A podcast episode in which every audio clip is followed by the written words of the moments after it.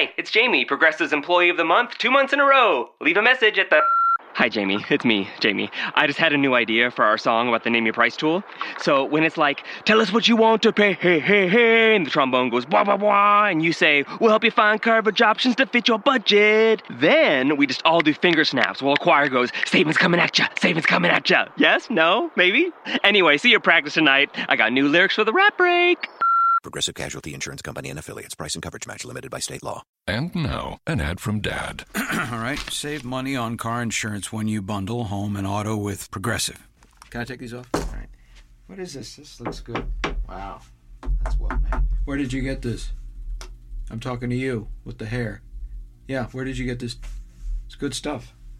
That's solid. That's not veneer. That's solid stuff. Progressive can't save you from becoming your parents, but we can save you money when you bundle home and auto. Progressive Casualty Insurance Company affiliates and other insurers. Discounts not available in all states or situations. Welcome, everyone, to episode 214 of the NBA podcast. I'm Bryan Toporek, and today we're going to continue on with the Bye Felicia series. We're going to say goodbye to the New Orleans Pelicans, the Los Angeles Lakers, thankfully, the Minnesota Timberwolves, and the Sacramento Kings. We'll also have some brief thoughts on Kenny Atkinson and Ernie Grunfeld.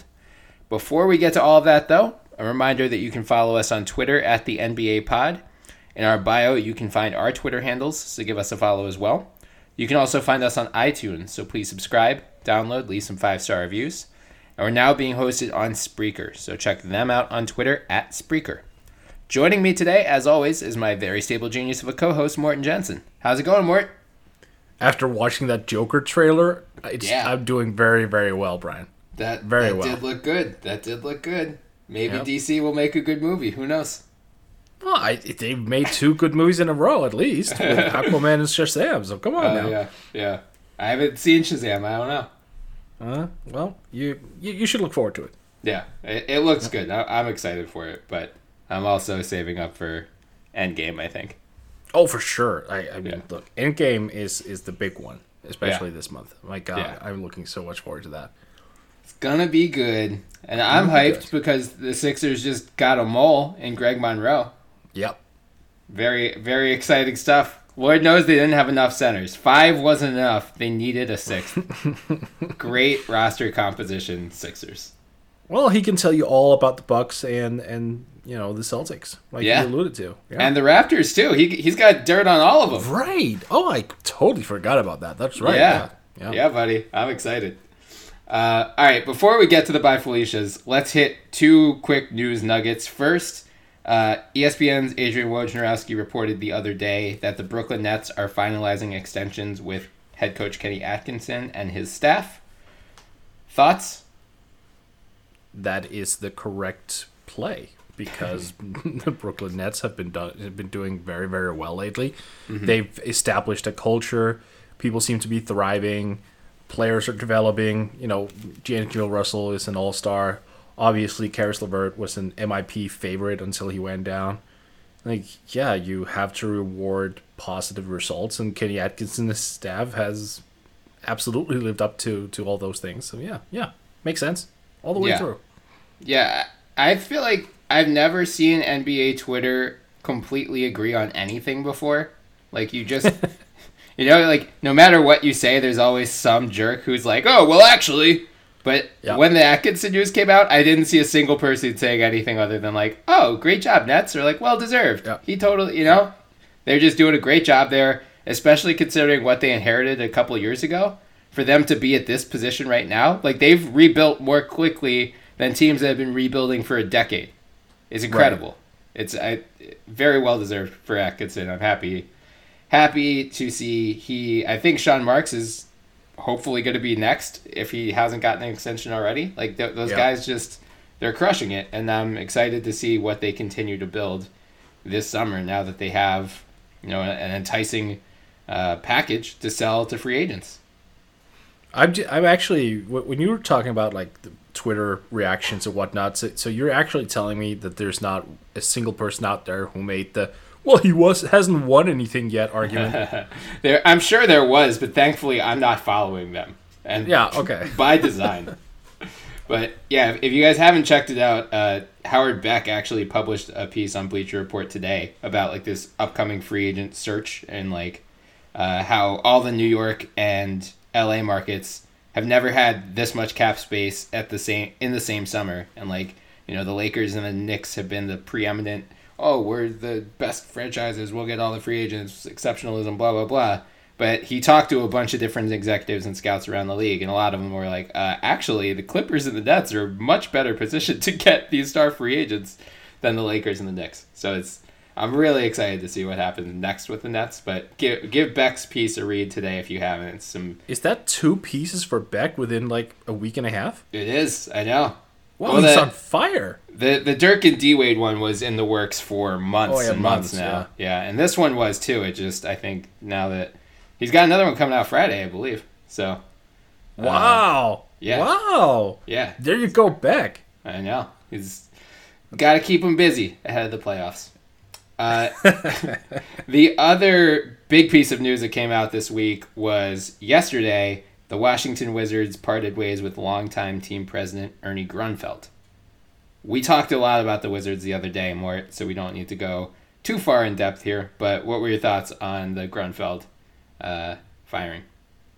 You know, it's look, it, it's never awesome to to you know uh, to, to, to to rejoice at someone getting fired. That's that's not cool. Yeah. Uh, but it was time. It was absolutely time, and I think it's also fair at the same time to congratulate Wizards fans at the same time because no, I, I I- I know that sounds really harsh, but it, Right. it's true because Wizards fans uh, felt like they were you know in a hostage situation because things were just not moving forward. They were doing the same thing over and over again, and I think complacency was a real thing in that organization. Yeah. Um, so so to that extent, now they're they're finally going to do something new. They have a blank canvas. I actually just wrote about this on my Danish Patreon today. That it's going to be so exciting to follow them for the next couple of years because whoever they hire, and I think was it Tim Connolly? That's the yeah. favorite. yeah, Well, they want him. I can't. yeah, they want it. I don't know why in God's green earth he would leave the Nuggets to join the Wizards, but Right. I, I don't think that happens either, but it's interesting that they're you know they're looking at the proper names. Let me just put it Yeah. that way. that's true. and and and I think it's just going to be so exciting because when when a team fires a GM, especially a long tenured GM, it's because they need a change in culture, and I think mm-hmm. that is what that that's the area that I'm personally most into when it comes to rebuilding teams. Like you know, you you can sometimes have the same regimes rebuilding, like currently the Chicago Bulls, for example, mm-hmm. where you just kind of know, well, there's it's not a culture change. It's still the same people at the top, so you you have to assume that it's still the same caliber players they're looking for with the same strengths and weaknesses and whatnot. So it's basically just a continuation of a failed product. Whereas when you bring in a brand new GM, he has to establish a culture. He has to establish like the day to day. He has to hire new people. I think I hope that they clear out everyone, like the entire coaching staff. Just change it up. The entire uh, you know front office. Just change it up. Unless you have someone there who is like really proving their salt, and then fine. Mm-hmm. Just make sure that you add to that whole team. Like get more scouts, get more analytic people. Like just fill it up with basketball knowledge and see how you go. Yeah, I thought it was interesting. Ted Leonsis, the owner of the Wizards, came out afterward and said something along the lines of he wants to scout best practices from other organizations, and he even conceded that like maybe we weren't spending money in the right places, which is I, Yeah. I feel like that's a pretty uh, humbling admission to make, especially for a team owner. But you know, it's it's interesting because yeah, the Wizards for a long time have been chasing mediocrity. Like they keep Yep. giving up first round picks for rentals that are gonna leave, or trying to duck the luxury tax for you know for, like this season in particular. They the moves at the deadline, trading Otto Porter the Bulls was just to get out of the luxury tax, and I think really, I mean, we said this last episode. You can hear more thoughts about the Wizards. Go back and listen to the last episode. But the John Wall injury changes everything for them. Like they Right. could they could have talked themselves into just being undone by bad injury luck this year because Wall had the heel issue. Porter missed ten games. Dwight's been out for all but nine games. You know, they, they could have like talked themselves into running it back next year and thinking things are going to change even though they weren't. But the Achilles injury, Wall's now out for most, if not all, of next season. Mm-hmm. Beal has two years left on his deal. Like you have to confront reality and know this isn't going to get better. It's only going to get worse. what's our plan moving forward, and and it makes sense because you're going to have to turn the page on the era of we're building around John Wall and Bradley Beal, two All Star guards in our backcourt. You you know whatever happens with Beal, Wall is most likely done with his All Star days. So you you're really turn, turning the page on a new era of Wizards basketball, and it makes sense to bring in new lead- leadership to start that process. You know, I I know I've repeatedly said I do not want Sam Hinkie to take a job where he, he would just have to tear down and completely rebuild. But like that is the first name that comes to mind for the Wizards because that's exactly what they have to do. Yep. Yeah, I mean, look, look. Here's the thing: when they when they have to come to the realization that John Wall isn't going anywhere because of the injuries and the, the mega contract and all that, that also opens up for taking on even more bad deals in compensation for draft picks. Yep. So, for example, Jan Mahinmi, who's going to be an expiring contract uh, after July 1st because he'll be entering the final year of his contract, like see if you can shop him for someone who's on a bad deal with at least two years, three years left, and see if you can acquire some draft picks. Like instead of being the team that consistently gives up draft picks, like be the one who takes them on and Totally. and just do not care if you take on crap in the meantime. Like it's four years that it's honestly it's a blessing in disguise when you look at it from the new guy coming in, whoever it's going to be. Yeah. Like he will have at the very least a four year window where everyone will know, well, we can't do jack because that John Wall contract is clogging things up. So you can get you you can get us bad contracts on the on the books for that same that same amount of time. And then there's an end date to it, and then after John Wall and all the other contracts, presumably that are going to be acquired, you know, uh, end, that's when they, you know, flip the table and go free agency hunting or whatever. Like you just Yeah. have four years now to gather assets, in whatever capacity you may need it to. Yep. That would be my if I'm the Wizards, that's my first thing I'm asking candidates for the to replace Grunfeld is what is your plan? Like we we do you think we could be a playoff team still or are you willing to embrace a full out rebuild? What's your plan for Bradley Beal moving forward? I have a piece going up either today or tomorrow at the Basketball Writers about this. It is a continuation of the conversation we had last episode, but like now I'm even more resolute in saying the Wizards need to trade Bradley Beal this summer. It's only going to get worse. You know, I go into like the whole supermax, how, how that will even complicate things more for them. Like, it's got to Right. happen. It's got to happen now. So, Godspeed by the to way- whoever takes that job. Well, uh, let me just say that I am available. there we go. There we go. Get to Old Navy for the biggest sale of the year. Up to 60% off all back to school styles for kids and baby. Get flip flops for 2 bucks, graphic tees for 4 bucks, shorts for $6, and jeans for $8. Right now, get the best kids styles at kid size prices. Just 2 4 6 and $8. Can't wait to wear it? Buy online and pick up in store free today. Up to 60% off all kids and baby styles now at Old Navy and OldNavy.com. Valid 729 to 811. Select styles. Excludes in store clearance. Hi, it's Jamie, Progressive number one, number two employee. Leave a message at the. Hey, Jamie, it's me, Jamie. This is your daily pep talk. I know it's been rough going ever since people found out about your a cappella group, Mad Harmony, but you will bounce back. I mean, you're the guy always helping people find coverage options with the Name Your Price tool. It should be you giving me the pep talk. Now get out there, hit that high note, and take Mad Harmony all the way to nationals this year. Sorry, it's pitchy. Progressive Casualty Insurance Company and affiliates. Price and coverage match limited by state law. All right, since we're talking about teams that need to trade their superstar, it's only fair that we transition now into the New Orleans Pelicans. And before we get to the Anthony Davis stuff, since that is I didn't know Christian Wood was on the trading block. he, he might be. But before we get to Davis, let's talk about some positives. I was. I, I'm not going to start with Christian Wood. Let's start with Jrue Holiday. Yeah, baby. He, I know there was a lot of skepticism when they signed him to that big deal, even though they didn't really have a choice. It was like your your alternative is you lose Jrue Holiday and you don't have the ability to replace him because you don't have cap space. But man, he's crushing it. He, I mean, is he a top five point guard in the NBA right now?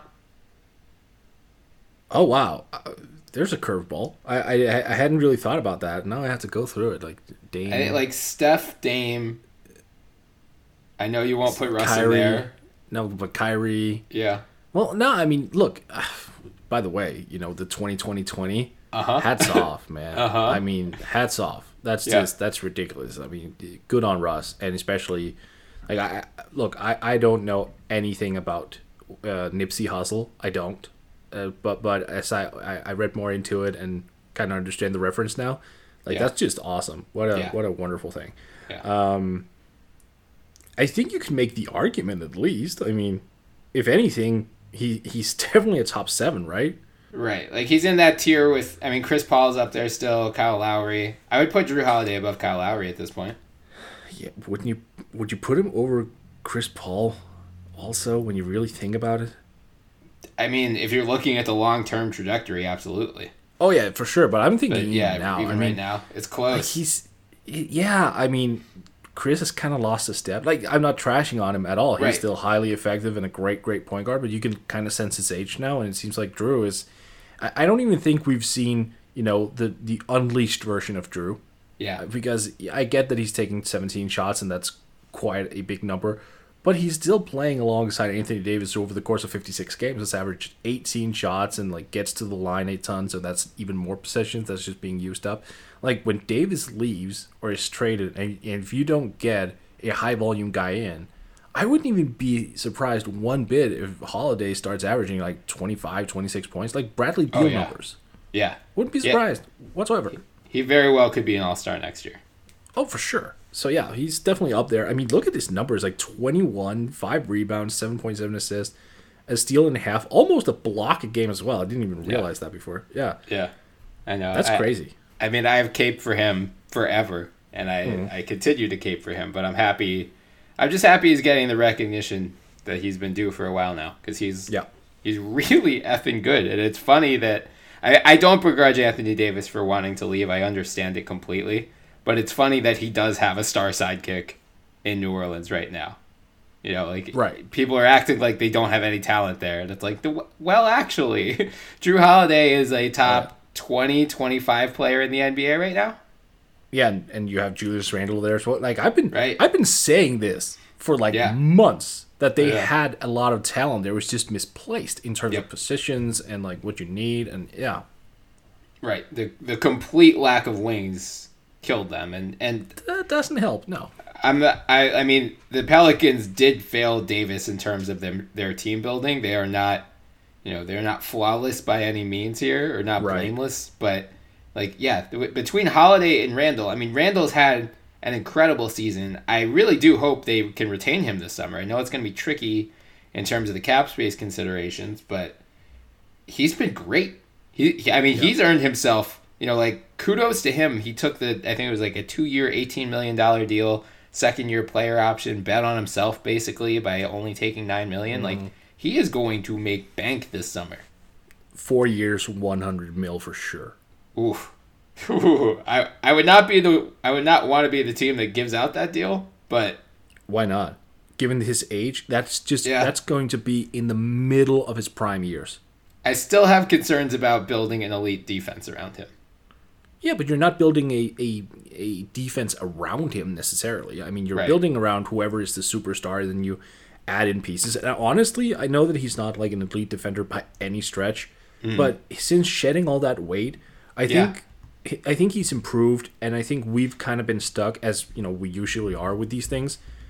You know, been, been re- really slow at adapting to how he plays now. Like at least now his foot speed has improved. He is seems to be learning, you know, the the whole let me bump you off your rhythm without getting called for a foul bit. Right, which right, he's right. really good at.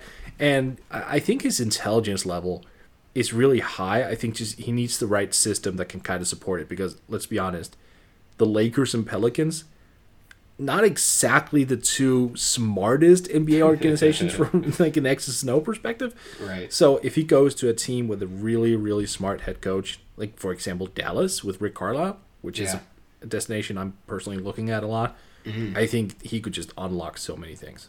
Yeah, I, I mean, I like it. It. I guess my question is still like, what is his optimal position defensively? Because it feels like he might be best as a small ball center, but he doesn't give you the rim protection you want. But I also don't want him guarding stretch fours, so it's like, I, I, I still don't know. yeah, you're not. You're right. You're not building a defense around him. He's not Rudy Gobert or Joel Embiid Right. or anything like that. But I don't know that he can be a 35 minute a game starter on a top five defense. No, I. But here's the thing, though. Do you really need a top five defense to win in today's league? When you look at offense and the way that offense has improved over the past couple of years, like, yes, you will need a defense that is above league average, preferably in the top 10. But I would wager that having a great offense at any point will beat out, you know, a great defense. That's, uh, I mean, that's a fair question. Like, look at the Rockets last year in particular. They, I mean, they had a good defense, but like, that was Right. their strategy. Was like, we're not going to stop Golden State. We just need to outgun them. Right, and and Julius Randle can certainly do that. Like the, the 21 points he's averaging is coming in 30.4 minutes a game. Yeah. So Yeah. and and he's shooting what? Let me let me just look. Like 50 52 percent from the field. He's also getting to the line a ton, like 6.6 free throw attempts again in 30.4 minutes. Yeah. Like he, he you can put him in a gunning offense and he'll produce. Yeah, and he's shooting a career high 34 from three, taking 2.6 attempts per game. He had never taken more than one before. I mean, And it- that could improve. yeah, like I, I again, I wouldn't be want to.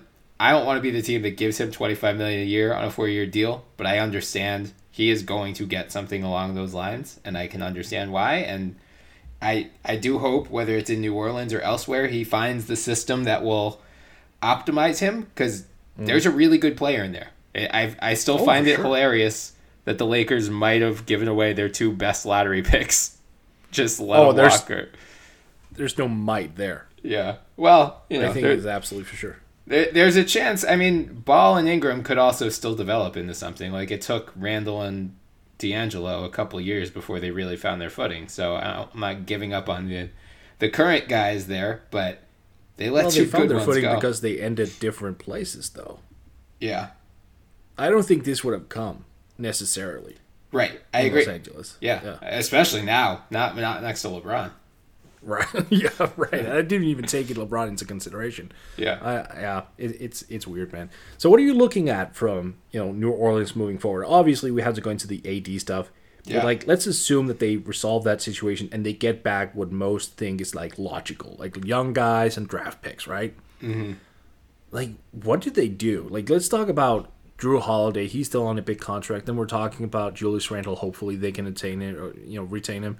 yeah. But like, if you keep those two guys and you have a bunch of youngsters and like, incoming draft picks, like, where do you go from there? Because Jrue is what 20, 28? Yep. 20 yeah 28 29 something like that This is his age 28 season. I can't remember if he's turned 29 already yet. Uh, All right. Nope, he turns 29 in June. okay so he will be 29 by next season Yeah. Hmm. i mean the the age doesn't really you know match up well if you Right. if you go that route so it's like what do you do Yeah, I mean the the tricky thing is after 2019 2020 their books are actually pretty clean. Like they only have Jrue's under contract, Davis will be hmm. gone. They have no one else under a guaranteed contract at that point. So like Solomon Hill and E'Twaun Moore are will be entering the final years of their deals, their respective deals next year. Again, hopefully Right. you retain Julius Randle. Who knows what happens? You got Jahlil Okafor on a cheap 1.7 million dollar option next year, which is great for them. Like he, I mean, Yeah. he's not a stellar player, but like he's performed relatively well in Davis's absence in particular, and getting him for that cheap is whatever. That's fine. That's totally Yeah. great. So yeah, if you get, I think the tricky thing will be if you get guys who are one year away. So let's say you trade him to the Lakers and you get a Brandon Ingram in return. He's going to be eligible for an extension right when your books clear up. Like I, I think ideally you get guys who are entering their third season in the NBA. So you Yeah. get a Tatum rather than a Jaylen Brown. So that way you can have him under his cheap rookie contract for two more years and you have 2020 you'll have a lot of cap space in theory uh, in which you can round out the core you know like let's say it's a Tatum Randle Jrue core you'll have cap space to get a nice complementary cast in there, sign those guys to multi-year deals before Tatum comes up for an extension, and then uh, then your cap space goes away again. So yeah, it's going to be a tricky balance for them because you're right. It, it's you know even if they if they do keep Randle, he's 24. Jrue will be he'll be in like the Mike Conley role in a couple of years. Where Yeah, that's that's what bothers me, man. yeah, but I mean, at this point, his deal isn't so big or bloated that he's untradeable, especially if he Agreed. continues to play at this level. So maybe I don't think you necessarily trade him right now because I think he is a good culture setter for that team, and e- especially after you trade Davis, you're gonna need that kind of veteran leadership and like just the you know the cachet of like I've been with this organization. This is how things go. You need you need him to show guys the ropes. But then 2020, he's owed about 26 million. Uh, the year after that, he has a 26.9 million dollar player option. By the time we reach that, the salary cap's going to be close to 120 million. That's a completely reasonable price. I think you know maybe at that point you look to trade him before he potentially leaves for nothing as a free agent. So, yeah, I mean, it, all comes down to what they trade Davis for. But where do you think he ends up this summer? If you had gun to your head, you had to make a prediction right now. Oh, then I unfortunately have to go Lakers. Ugh. I'll go with Celtics. No, I, I mean, here's the thing. The only reason I'm not going with the Celtics is because I think Kyrie's leaving them. Yeah. I so that's I want to get into that quickly because that's one of the most interesting subplots. Is you know they they waited out the Lakers at the trade deadline because they said okay, the Celtics can't get involved till July first. We want we want them to give a bid at least. Like we got to know what mm-hmm. we're you know they will they could drive up the price. They have the best asset pool of any team in the NBA. We want to know what they're willing to offer. They're allegedly willing to offer anything, but you know Danny Ainge leaks and leaks and leaks, and so we'll we'll see what actually materializes. But the Kyrie stuff complicates things because they can't complete a trade for Davis until Kyrie either resigns or leaves, which is July first. They could agree Right. agree to a deal in principle, and they have to, frankly, before the draft because they'll have at least three, if not four, first round picks this year. That's a huge part of the appeal to any package they can offer the Pelicans. It's yeah, we have Tatum and Brown, and you know if you want Gordon Hayward, if like if you want in theory a second superstar, we have Gordon Hayward that you can have. We will happily hand him off to you, uh, or otherwise you could take like Marcus Smart. I think they would need to do it for salary matching, especially. Um, so that it's just like do they do the Celtics pull the trigger on a Davis deal knowing that Kyrie can leave? Or you know Kyrie and Davis are apparently friends and have talked about playing together. Davis also has said you know that the Celtics aren't on his long-term list. So it's like a Mexican standoff basically between Davis and the Celtics right now and Celtics and the Pelicans. It's like it's it's game theory like do you Yeah. do you trade for Davis thinking that that will get Kyrie to stay and do you give up you know you're gonna have to give up a lot to get him knowing that Kyrie could leave and then Davis could leave in a year and you could be left empty handed Yeah. I mean, that's the situation, right? yeah it's real I mean it's fascinating like it's It, it's it just is. such a But- tough situation for Danny Ainge to deal with which makes me so happy And while I absolutely love the very wonderful breakdown you had there, you're just forgetting one major thing. LeBron James usually gets what he wants. yeah that's true especially with when he shares an agent with the guy who's gonna get traded exactly. And the guy is actually actively willing to go there, unlike a lot of other stars. yeah So so that's why. Like I, I, I'm still high on the idea of moving him to the Denver Nuggets. I'm still there.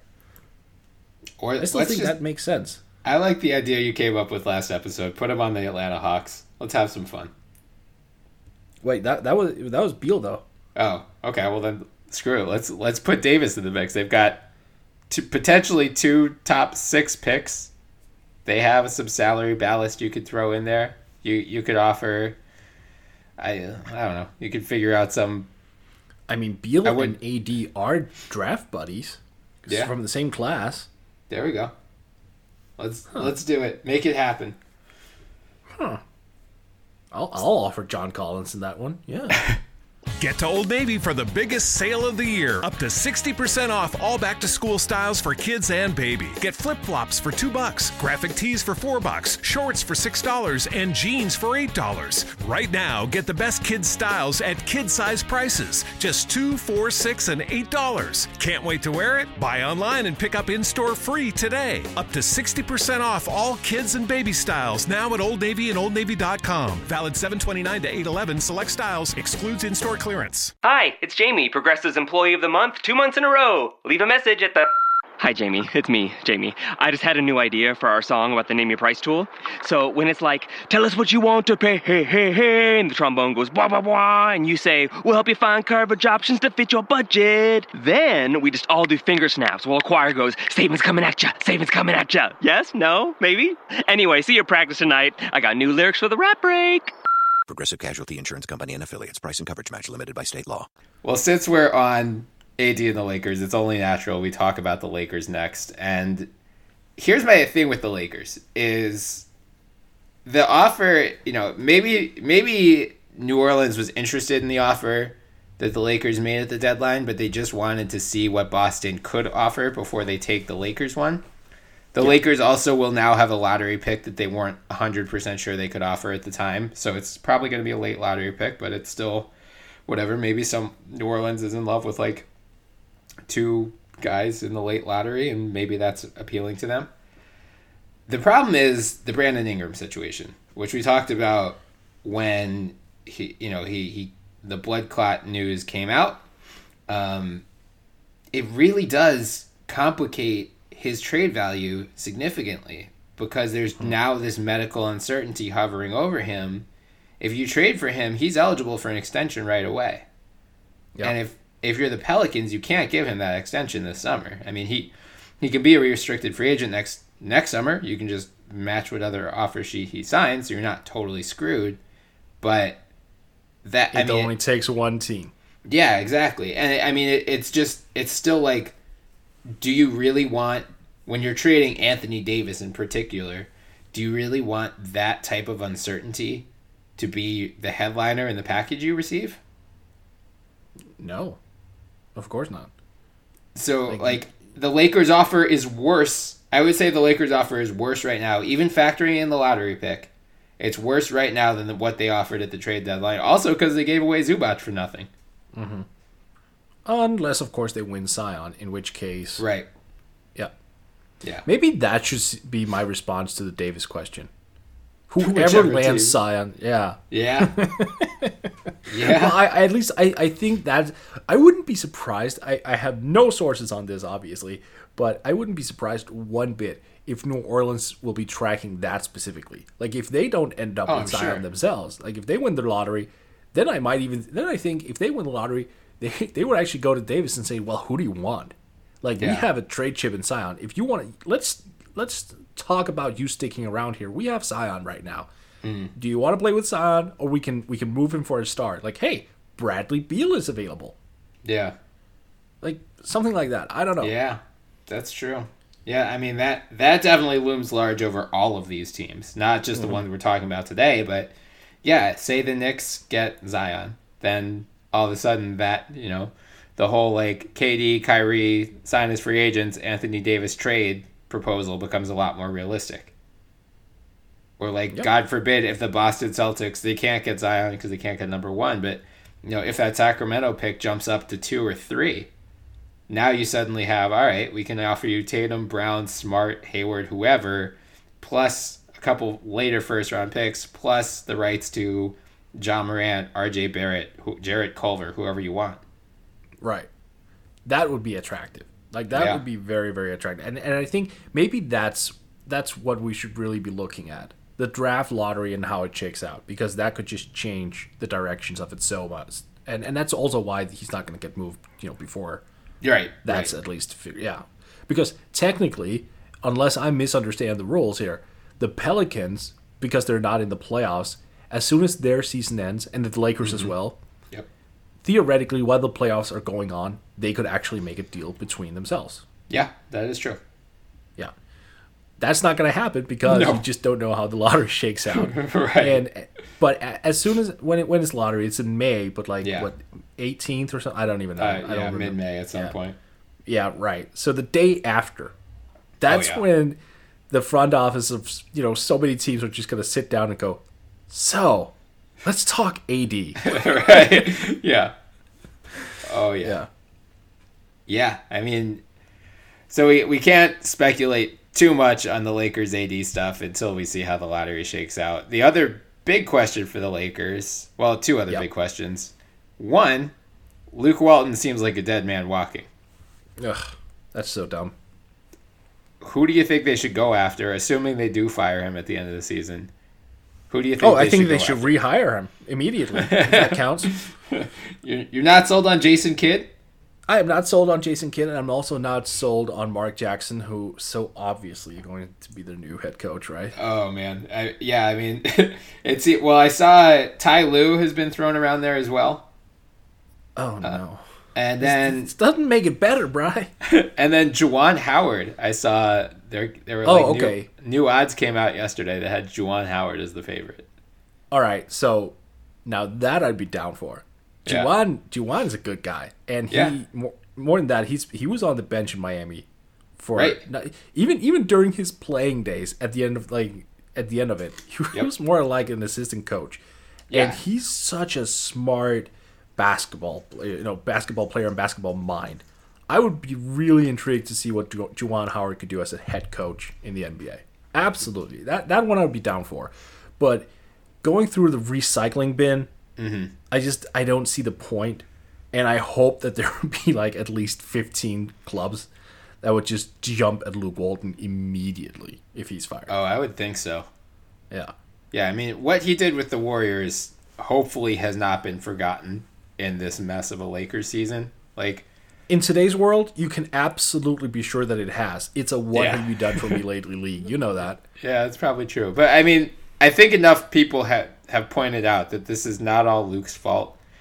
One, when he came to the job, he didn't know he was getting LeBron in a couple of years, and as we saw with David Blatt in Cleveland as well, and even Spo in Miami, like LeBron, every time he comes somewhere, he wants to handpick his coach. If your front office and your ownership lacks the backbone to stand up to him, then you cave and you give him his hand-picked coach. Miami had Pat Riley, and he was like, "No, LeBron, shut up. We're doing it my way." And then they Yeah. won two titles, which worked out well in retrospect. But you know, Cleveland with Blatt and Ty Lue did not, and the Lakers, by all accounts, it seems like Magic and Pelinka did not hire Luke Walton. It seems like they want their own guy. And then LeBron also, I mean, he hasn't publicly thrown Luke under the bus, but there have been enough rumblings that he's unhappy and wants his own guy that you can only assume it's going to happen. So I, I'm with you in that Mark Jackson and Jason Kidd would be the two worst options by far, which would be so hilarious if they happen. Like, I'm rooting for that with every bone in my body just because the the comedy on Lakers Twitter alone would be worth it. Um, Juwan Howard, I didn't realize this, but not only did he play with LeBron in Miami, he was assistant coach the last year in Miami. He also played with Pelinka in college. Pelinka was on those Michigan teams with the Fab Five. so there there are some like strong Lakers connections there. And then Ty Oh, Lue obviously like was a Laker. You know, he's got connections as well. Yeah. Um, I did see Yeah, a he, fa- saw a lot of the, the, the Lakers floor when Allen Iverson was burying.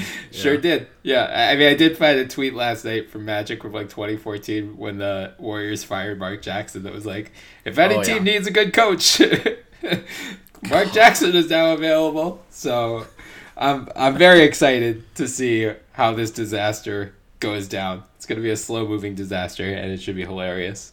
Um, but the other question is for the Lakers. Let's say they don't get Anthony Davis. They are very publicly fiending for a sidekick, a superstar sidekick for LeBron James. Right. Do you think they actually get one this summer if they don't get Davis? Just for the sheer lunacy of the situation, I kind of hope not because I want this. Yeah, I, I just want this to be weird. Yeah. Um, but but no, they're gonna get someone that could be Jimmy Butler or like I don't know, maybe they overpay for Tobias Harris or something. I, I don't know. Like I, I didn't, this was just like two Sixers just off the top of my head, right? Thanks for that. Yeah, sorry, but like a dark horse candidate could probably be Kyrie. I'm guessing. Yeah. Like I don't know. It's like there's definitely some some names out there that could be of interest, but it, it's it's really it comes down to who wants to play with LeBron, right? And Right. you kind of know that KD is on the no wagon. Like he wants to go somewhere else, or or maybe uh, let's see if he sticks around with the Warriors. I'm just I'm not closing that door yet. I'm not ready to. Yeah. Um, but I don't think he's a Laker. I don't think Klay Thompson will be a Laker. I, I Yep. get it. I know all the uh, the you know the rumors and whatnot, but like Sure. no.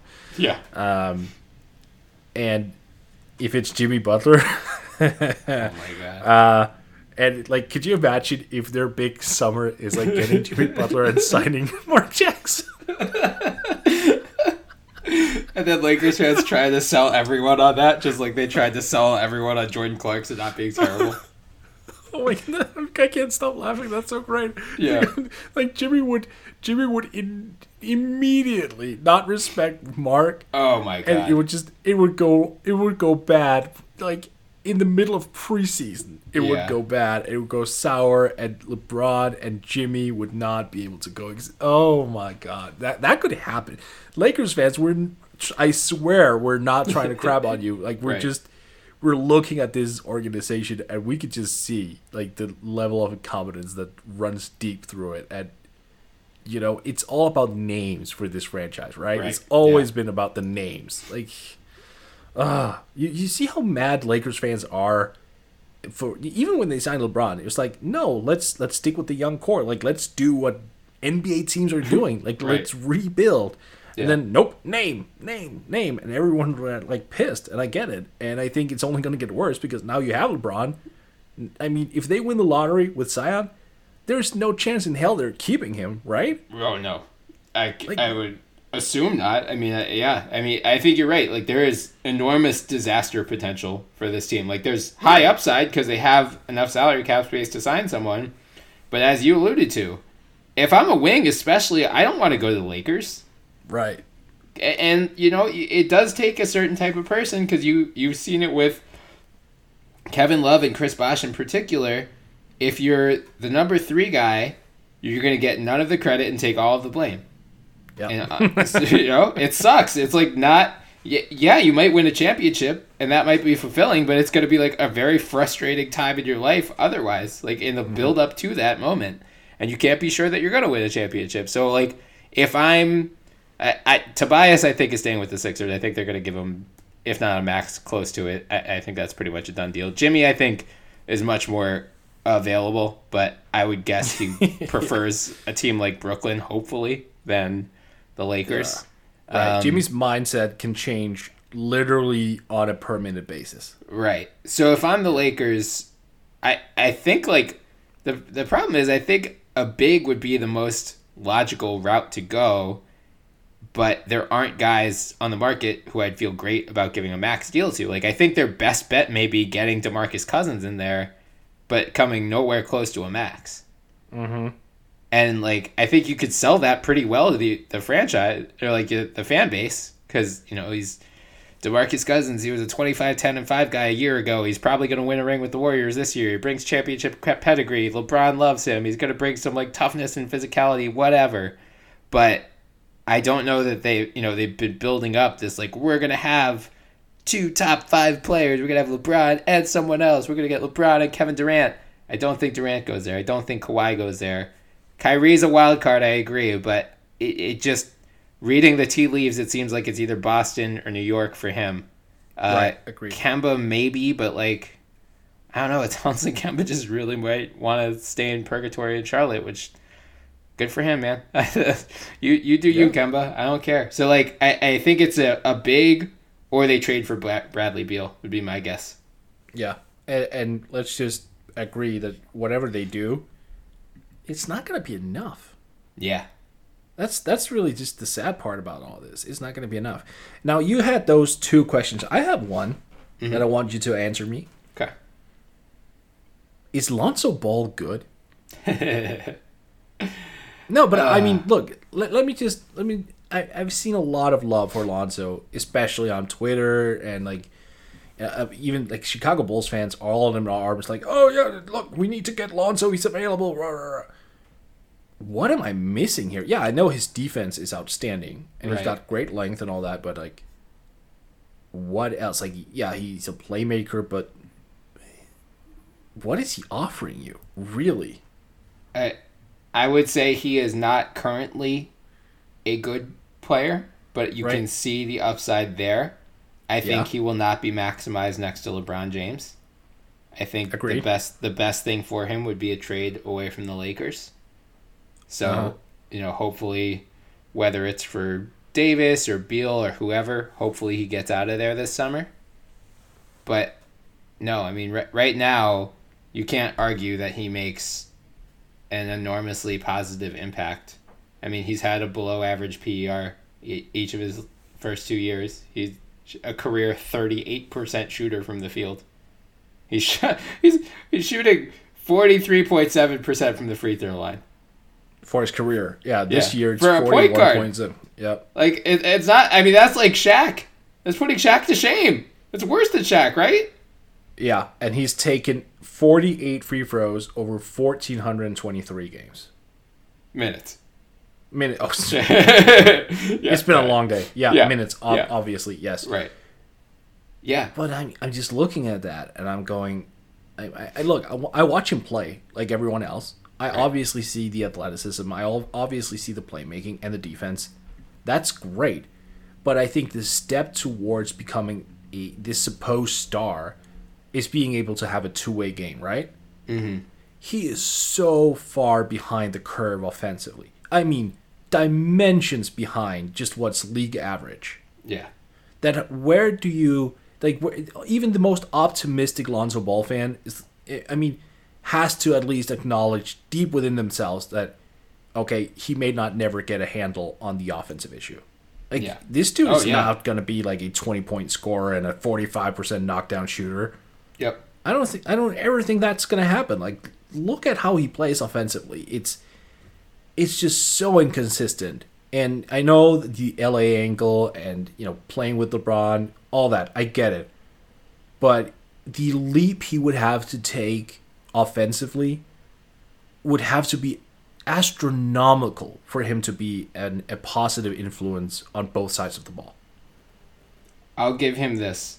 Mm-hmm. He, he's better than Markelle Fultz. yes. I, I will I will give him that also. Yes Get to Old Navy for the biggest sale of the year. Up to 60% off all back to school styles for kids and baby. Get flip flops for 2 bucks, graphic tees for 4 bucks, shorts for $6, and jeans for $8. Right now, get the best kids styles at kid size prices. Just 2 4 6 and $8. Can't wait to wear it? Buy online and pick up in store free today. Up to 60% off all kids and baby styles now at Old Navy and OldNavy.com. Valid 729 to 811 select styles, excludes in store clearance. Get to Old Navy for the biggest sale of the year. Up to 60% off all back to school styles for kids and baby. Get flip flops for 2 bucks, graphic tees for 4 bucks, shorts for $6, and jeans for $8. Right now, get the best kids styles at kid size prices. Just 2 4 6 and $8. Can't wait to wear it? Buy online and pick up in store free today. Up to 60% off all kids and baby styles now at Old Navy and OldNavy.com. Valid 729 to 811 select styles, excludes in store clearance. I think since we're on disappointing prospects, we might as well just shift to the Minnesota Timberwolves. And let's start with the Andrew Wiggins, our, our routine Andrew Wiggins concerns. Concern trolling? I don't even know if it's trolling. It's just like, No, I, it's I not. think, It's not I, trolling. I think even Minnesota fans at this point are just like out on Andrew Wiggins. But well not if you catch my mentions once in a while really? How? How are, there, how are there people still? So yeah, I I think they're just emotionally attached to the guy, and also Yeah. I will say this: Minnesota fans bring up one thing that we have not talked about, and I think is is should be mentioned. okay, He's a good guy. Like That's off right. the court, he's a very very good guy. Uh, conscious about like social issues and like gives back to the community. Like he's he's a legitimate, legitimately a good human being. okay, So I think we should take that and say absolutely agree. Everything I've heard about him from a from a personal perspective, aces, aces, aces. So I'll give him that. Absolutely, that's awesome. Yeah. Unfortunately, being Yeah, a good guy go does it. not deserve 150 million dollars. That's very accurate. Yes. And so I think, I mean, we'll, we'll hit on the positives in a second, but I think for Minnesota, this is the number one concern moving forward. Is mm-hmm. Andrew Wiggins has now been on your team for five years. He has gotten, especially over the past two years, you could you could excuse his downtick in efficiency last year because he got shifted into that number three role next to Jimmy Butler. He was not certain where his touches were coming from, whatever. Jimmy Butler didn't play many games with the Timberwolves this year, and Andrew Right. Wiggins had his worst year by far. Yeah. Like there are no more excuses for Andrew Wiggins at this point, Right. and it, he just isn't getting better. And now you do have to wonder. Like remember, what before they gave him that extension, the team owner like leaked, it spoke to an AP reporter. It was like, I need to sit down and have a face to face with this kid and say like, look, I'm willing to commit to you, but you need to commit to getting better. And so far, Wiggins has not done that. Or at least, I mean, maybe he has and it's just not translating on the court, but from what we're seeing, he has not made substantial improvements. If anything, you could argue he regressed this year. No, has he even gotten better if he hasn't shown on the court? Like th- this is the whole if you know if a tree falls in the forest, Yeah, all it's yeah. around thing. Yeah. Because it, you can you might be better in practice, but you, but you, if you can't you know transfer that into game action, then what's the point? Right. Right? I I mean, it's a fair question. So, like, what, what if anything, can the Timberwolves do moving forward to get this guy to be what, even if he doesn't reach the heights? I mean, I think it's fair to say he's probably not going to reach the heights we thought he would coming into the league. But what can they do to get this guy to be more than rich man's Harrison Barnes? Get him off the roster.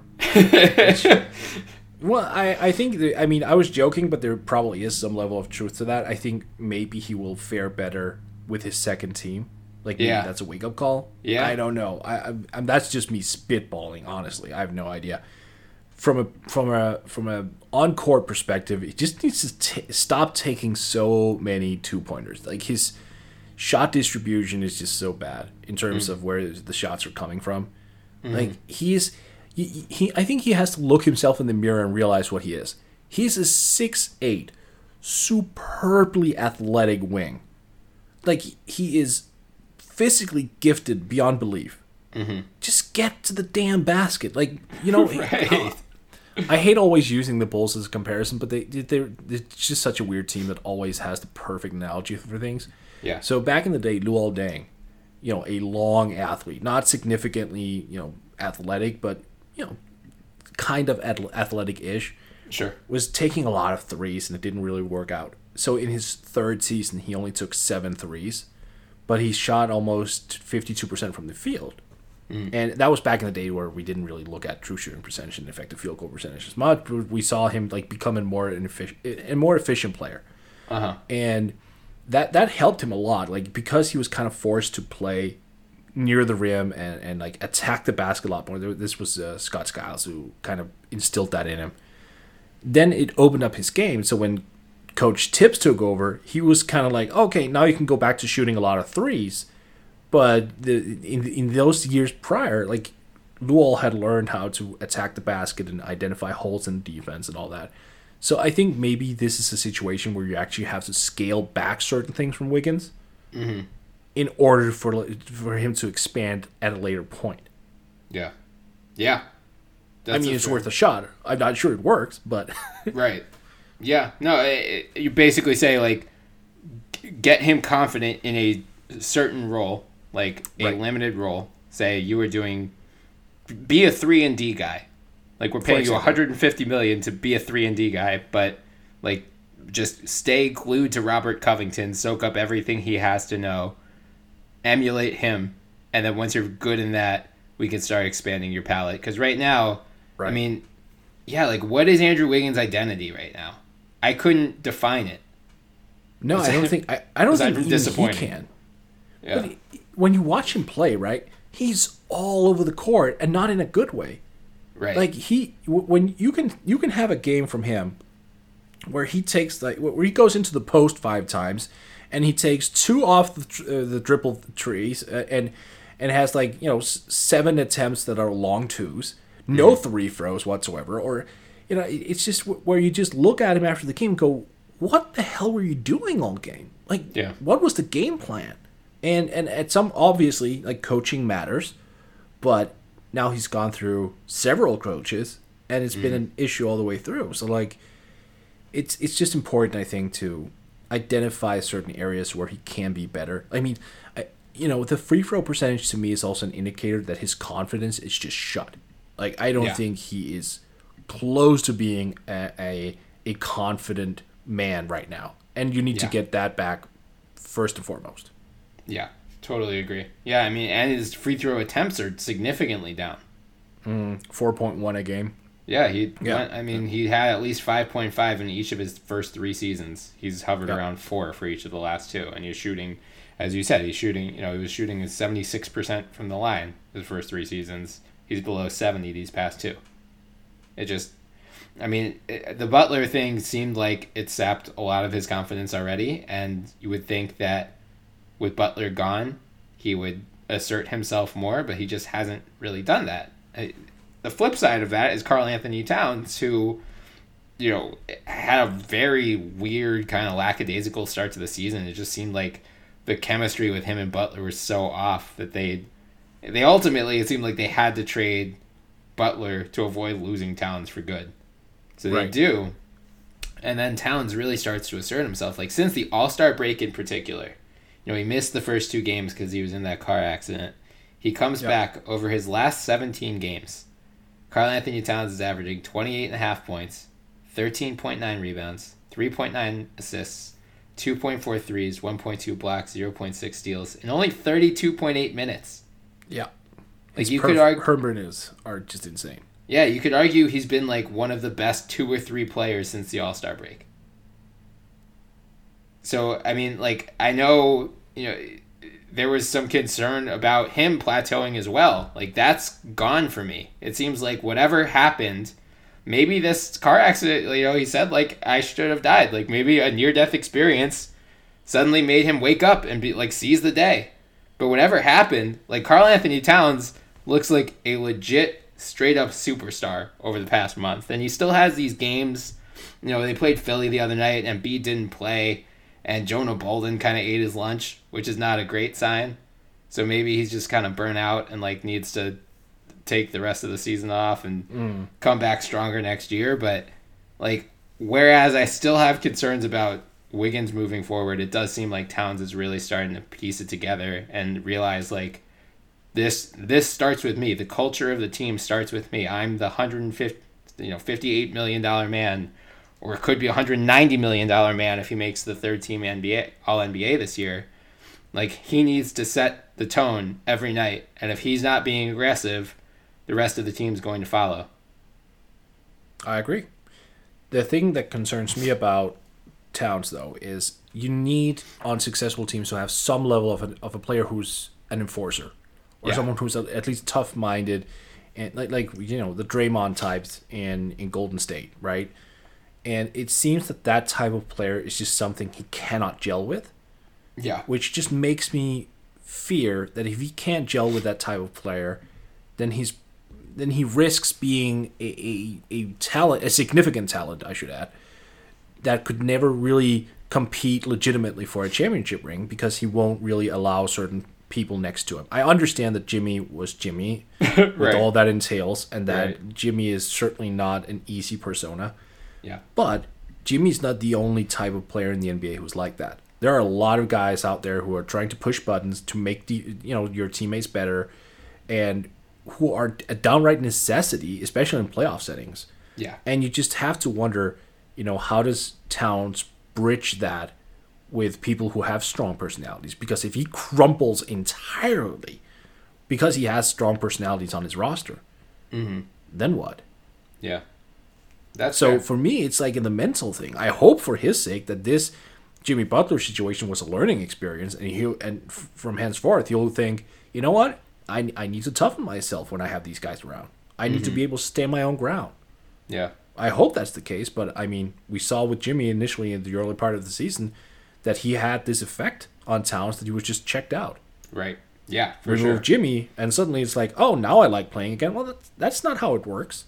Yeah, and, and gear up for a third team All NBA center debate. Probably next episode, I guess, because Ugh, I think the the decision between him and Gobert in particular. Not, I mean, it could be very costly for the Timberwolves, but I I think it's it's pretty fascinating because you could ma- make a pretty solid case for either one of those guys. Um, two other Timberwolves thing I want to hit on. One, Yeah. point guard. Jeff Teague has a $19 million player option. Derrick Rose is a free agent. Um, and Tyus Jones is a restricted free agent. Let's Right. assume Teague opts out because even I mean I think he could get more than or he could get at least 19 million on the open market anyway, but he'll presumably want a long term deal and he can you know he can probably see all the teams with cap space this summer realize like players of his caliber are most likely the ones to get overpaid. So let's assume he opts out. What do you do at point if you're the Timberwolves next year? Do you try to bring Teague, Rose, Jones back, or do you look somewhere else?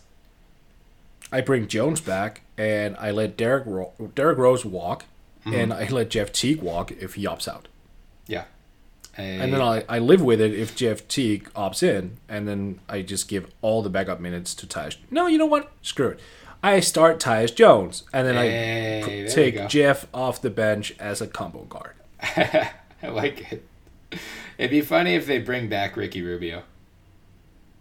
Oh, I don't, can can that team afford another non-shooter? No, no, God, no. But I mean, that was the whole reason they got rid of him in the first place. But Yeah, exactly. yeah, I, I do hope whatever happens, Tyus Jones gets more minutes. It's long overdue.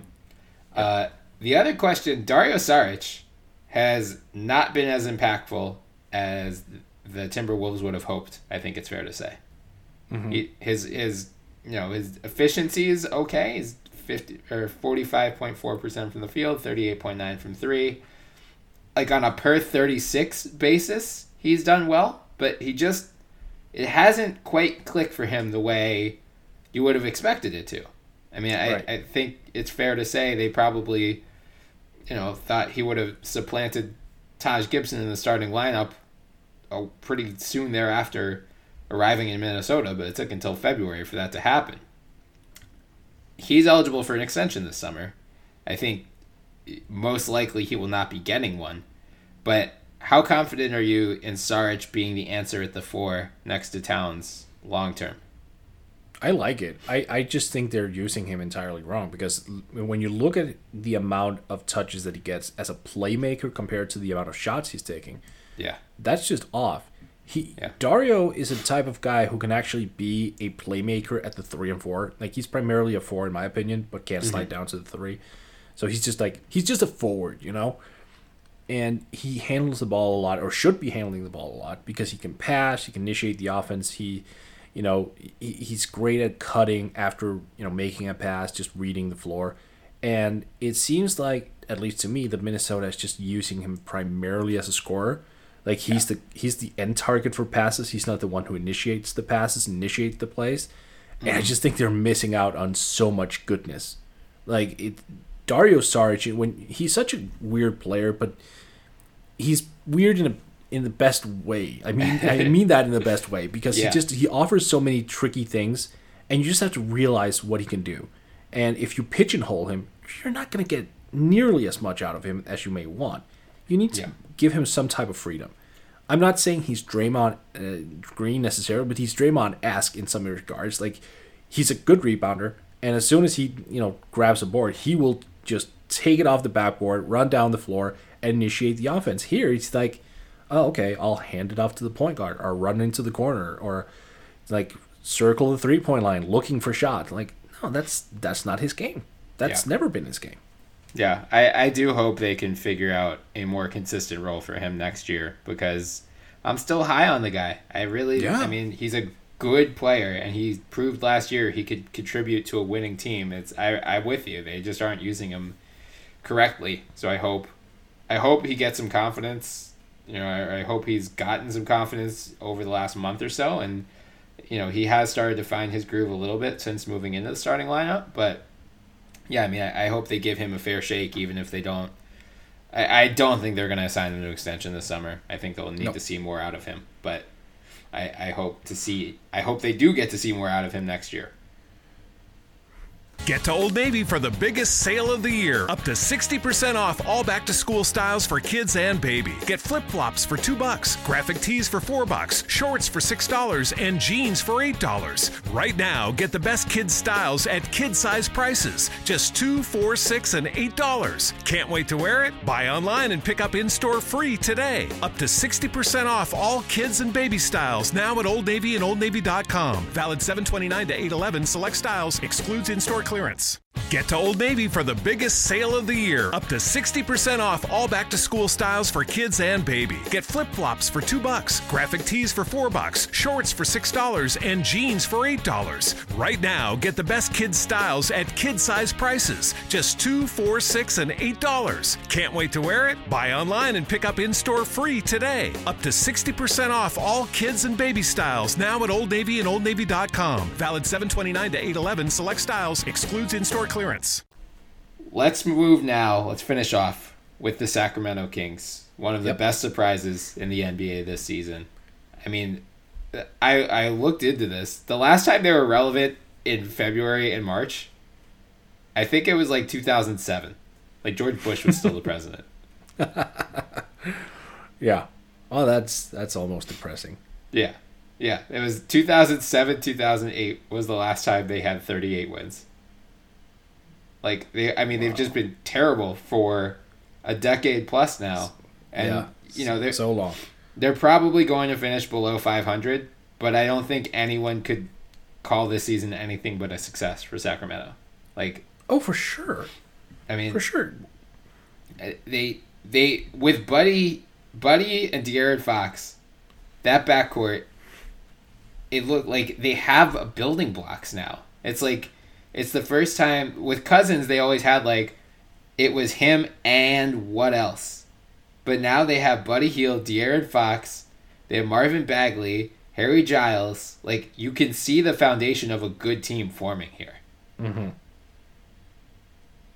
I, I have nothing to add. I entirely agree. you just stated the obvious here. Yeah, I mean, look, and, and they just fit so well together, especially Fox and Hield. Yeah. Because Eh, you know Fox is a natural playmaker, but he's not the type of guy who will turn down shots either. Like Right. if he has a drive, he'll take it. I think he's one of those point guards who just understands the balance between being aggressive and being a playmaking initiator. Yeah. So, and having that with a guy who moves a lot off the ball and is a three point threat constantly, that's just a really good marriage, at least offensively. Yeah. And I think Bogdan Bogdanovic, who's come off the bench for, you know, the vast majority of the season, mm-hmm. has just provided such a spark. Personally, I think you know he should be the guy they start the three full time. I think he's earned it, mm-hmm. and I think they would get more out of him as a full time starter. But having said that, what he's giving them off the bench as a floor stretcher and as a secondary playmaker has been wonderful. I, I, mm-hmm. I really think he's one of the most underrated talents in the league. And then of course Marvin Bagley. We've you know we've praised Marvin Bagley several times this season. I mean, he's just such an energy player and and an energy player with skill, significant skill, a tremendous level of talent, and he's found a way to convert all that energy into statistical production, which I just uh, my hat is off to that. Yeah. I mean, I, I think it's a testament not only to the players, but also to Dave Joerger. Yeah. Because he really fit his system to match his personnel. Like, he didn't go into this year saying, you know, this is my system, regardless of who we have, and we're going to play this way. Like, he saw, all right, we have a high energy, bouncy young guy in Marvin Bagley. We have De'Aaron Fox, possibly the fastest guy in the league. Last year, they were dead last in pace dead last. This year they're third. Like they're just hmm. running teams up and down the floor the whole night, and it, you know, it could that style work in a seven game series? Would that make them a favorite against anyone in the playoffs right now? I don't know. Probably not this year. But like in the regular season, when you're coming off of back to back, the last thing you want to do is have this like a bunch of young, annoying guys who are better than you think they are, just running you up and down the floor for 48 minutes. It's a great strategy for an upstart team. And I mean, like the you know the Warriors, I think they beat them all four times, but all four games were close. And after every game, you can find quotes from them. They were like, "Yo, these kids are good. Like it's not Yeah. it's they're not far removed from being a legitimately good team. Like they they got respect from Durant and Draymond Green in particular. So like they're Who building something not, who are both not inclined to hand Right. out praise. Right. add. Yeah, exactly. Like maybe they realize by the time they're like that by the time the Kings totally rise up, the Warriors will be on the way down, so they don't see them as like a threat right now. So whatever. But yeah, I mean they they got respect for those guys, and they, you know, if if a team that has won three of the past four championships and appears to be on its way to win its fourth in the past five years, if they are dapping you up like that, that means something. So I, I think it's mm-hmm. really it's a testament to what they've built. It took Lord knows it took long enough to get there, but this is the most promise they've had in literally more than a decade. So I think the big question for them, well, one this summer, is Willie Cauley Stein is a free agent or a restricted free mm-hmm. agent. How much are you willing to pay him to keep him in Sacramento? It's a good question because you know we've talked about Willie before. You know he came into the league as sort of a defensive oriented player. That was at least the idea behind him, and he kind of flipped the script and became more of an offensive minded player and not as much of a defensive presence, which is kind of weird. So Yeah. I wonder what their I, I- wonder what their top tier potential is with him in the group because I do feel feel they need more defense in that tr- in that group. There Right. is there isn't enough like Marvin Bagley primarily offensive player, Buddy Hield primarily offensive. De'Aaron Fox is a great defender, but he also needs to shoulder the burden of being like the primary ball handler and the secondary shot creator. Uh, yeah, for, for secondary shot creator for himself. But and, so that's like like that's a lot of possessions that you require from De'Aaron Fox for himself. Bogdan Bogdanovic also a primarily a, a, a score first player. You know you don't really have all those defensive minded guys there, and I would love to see them upgrade the center position with a a strong defender, whoever that might be. The question is, is that guy available this year? If not, I would probably try to re-sign Willie to, I guess, a reasonable contract with the mindset of Blake Griffining him. I mean, he strikes me as one of those guys that, eh, like, restricted free agents in general tend to get screwed over just because teams don't want to, or they at least get passed over in the first couple waves of free agency because teams don't want to cu- tie up their salary cap space in an offer sheet and have it get signed and then, you know, tied up for 48 hours and then matched and then they miss their window on someone else. So I think he's going to miss that first wave for sure. Um, he's not a guy. I I think you're right. Like I wouldn't go out of my way to re-sign him. Like I wouldn't go above probably I mean 15 million a year absolutely not. Yeah, no. Even there I start to get nervous. Like if Jusuf Nurkic got 4 years 42 last year, is that right? like I I wouldn't go Uh, above what Yeah, something. and like Clint Capela got 590, but uh, I mean, at least you can understand from that perspective what you know they weren't going to have cap space to re- replace him if he left. So I I understand it. I mean, the the problem for them is there aren't really depending. uh, There are a lot of guys with player options that can juice up the market a little bit, but there aren't all that many intriguing options otherwise. Like Al Horford, if he opts out, could be, but you would have to pay him so much that I don't think it makes sense. Same with Hassan Whiteside. DeAndre Jordan, nah. I mean, he just doesn't Yeah. fit the age of your group No, that well. Um, I said with- defensive incline, Bryan. I know. So like Dewayne Dedmon's an interesting guy, who I think Yeah, could potentially be somewhat on the cheap. and he can shoot. Yeah, like that's probably a guy who I'd go after. I Nerlens Noel would also be interesting, just because he would fit with that like run up the floor, be defensive minded, that. be springy. Yeah, he can't like shoot that. with Is he- lick, but No, He- but isn't didn't he sign for two years? He has a player option for 1.9 million, which I would assume. Oh he- yeah, he's yeah. I'm assuming he declines that just because, you know, he's played well enough that I think he'll merit some interest on the free agent market. I actually like that. Maybe, maybe they're planning to use Harry Giles full time as a center. Maybe. Yeah, I mean I, that's possible too. It sounds like they are really high on the Bagley Giles front court combination, which makes sense. Um, but I think you'd, you'd ideally want to get some reinforcements in there, whether it's a veteran or just another. as you mentioned. Yeah, right. So that yeah, that that might be the play, or just bring back Boogie. oh, that it, look if Voch drops that bomb. Oh, That so awesome. It, would- it would just be like that. That would truly be light years ahead. If you're like, all right, Boogie, we're gonna trade you. It's gonna look acrimonious, but we're gonna get Buddy Hield. We're gonna get some picks. We, you know, it's it's gonna give us the supporting cast we needed for you this whole time, and then you're gonna come back in two years. Yeah. Light years ahead. The Sacramento Kings story.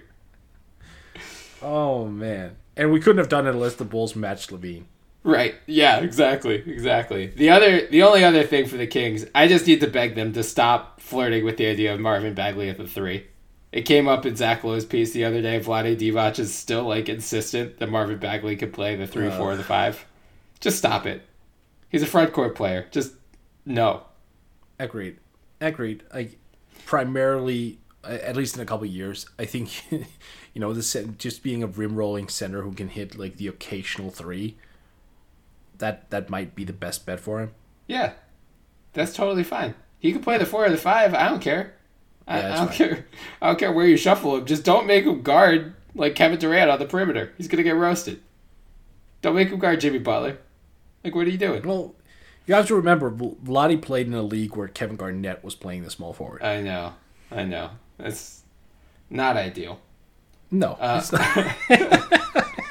Keep in mind, I didn't say it was ideal. I'm just Right. saying that's Right. that's that's his his his range of reference, right? Yes. Yes. Uh, any other thoughts on the Kings before we wrap up? Well, not really. You know, well, I I guess we can talk a little bit about Harrison Barnes because Yeah. you know he's got a twenty five million dollar player option. Yep. Uh, I I think he'll pick it up, Mm. but assuming he doesn't, that would suddenly free up a lot of money. Yeah. And if you like like you said, if you play the long game with Willie Cauley Stein and maybe you get him for cheap and restricted free agency, and with all the hype that I don't know, maybe, maybe they should do the same as Atlanta and just try to secure themselves like meetings with high mm-hmm. caliber players just to show the world, hey, we're ready. Like I, I don't think that would be the worst thing in the world. and to show players that like we've finally we're not a long running joke anymore like because the Right. players frankly just to show agents like even if they don't get that player that player's agent will in theory represent other players will spread word around the league that like hey the sacramento kings have like professionalized their organization they know what they're doing now they're not you know flying by their seat of their pants Right. yeah, like they they have.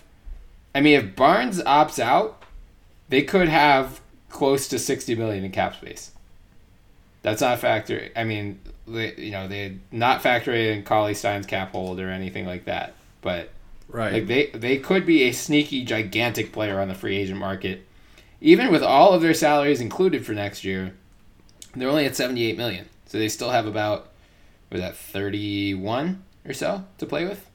So like they're not again they're not going to get a max player. They're not going to get Kevin Durant. But like even if you can get yeah I I agree with you. If you can get that meeting and show Kevin Durant's agent that yeah we're we are a team to be reckoned with. We're not a joke. We're not the New York Knicks.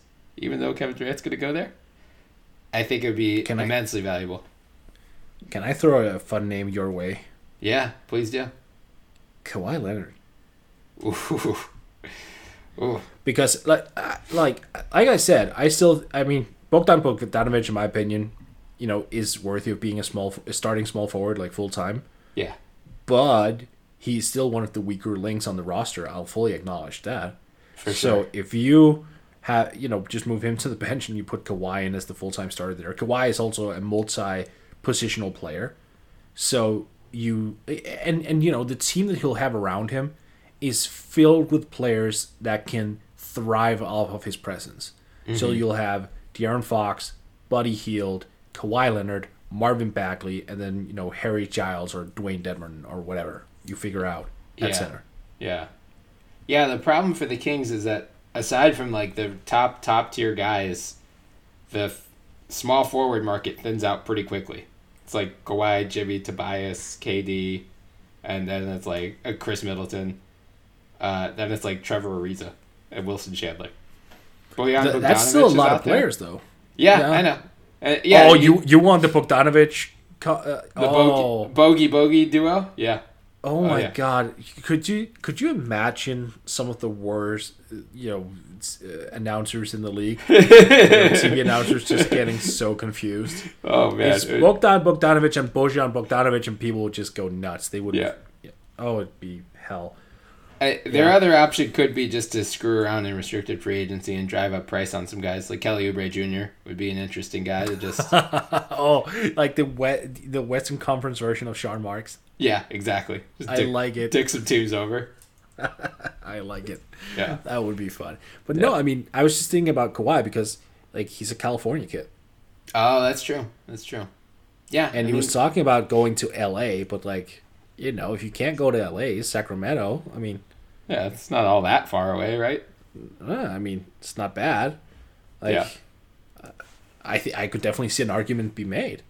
For sure. Yeah, I mean, the moral of the story for all four of these teams is that they're going to be some of the biggest players this summer, especially the Pelicans and the Lakers. But like Minnesota and Sacramento have some low key, really interesting decisions to make too. So I know we won't talk about them very much until the draft lottery or until the Lakers do fire Luke Walton. But there's a lot, a lot of drama brewing in this department over the next couple months. So stay tuned for that. In the meantime, please follow us on Twitter at the NBA Pod. You can find our Twitter handles in our bio, so give us a follow as well.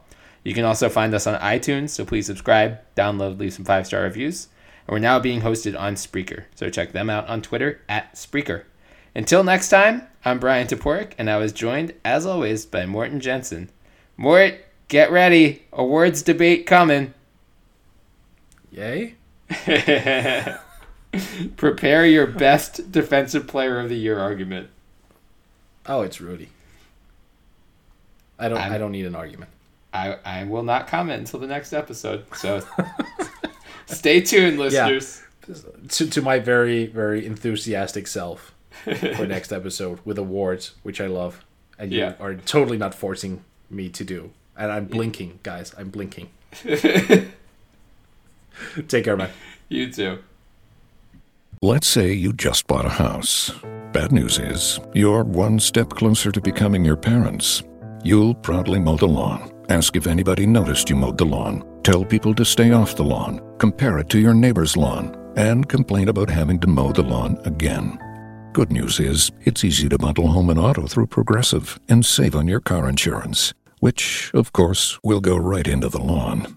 Progressive Casualty Insurance Company affiliates and other insurers. Discount not available in all states or situations. The Starlight Lounge presents an evening with the Progressive Box. Old moon, yeah. That's Hugo tickling the ivories. He just saved by bundling home and auto with Progressive. Gonna finally buy a ring for that gal of yours, Hugo? Send her my condolences. Hi-oh! This next one's for you two. There's a burglar in my heart. Thank you. Progressive Casualty Insurance Company and affiliates. Discounts not available in all states or situations.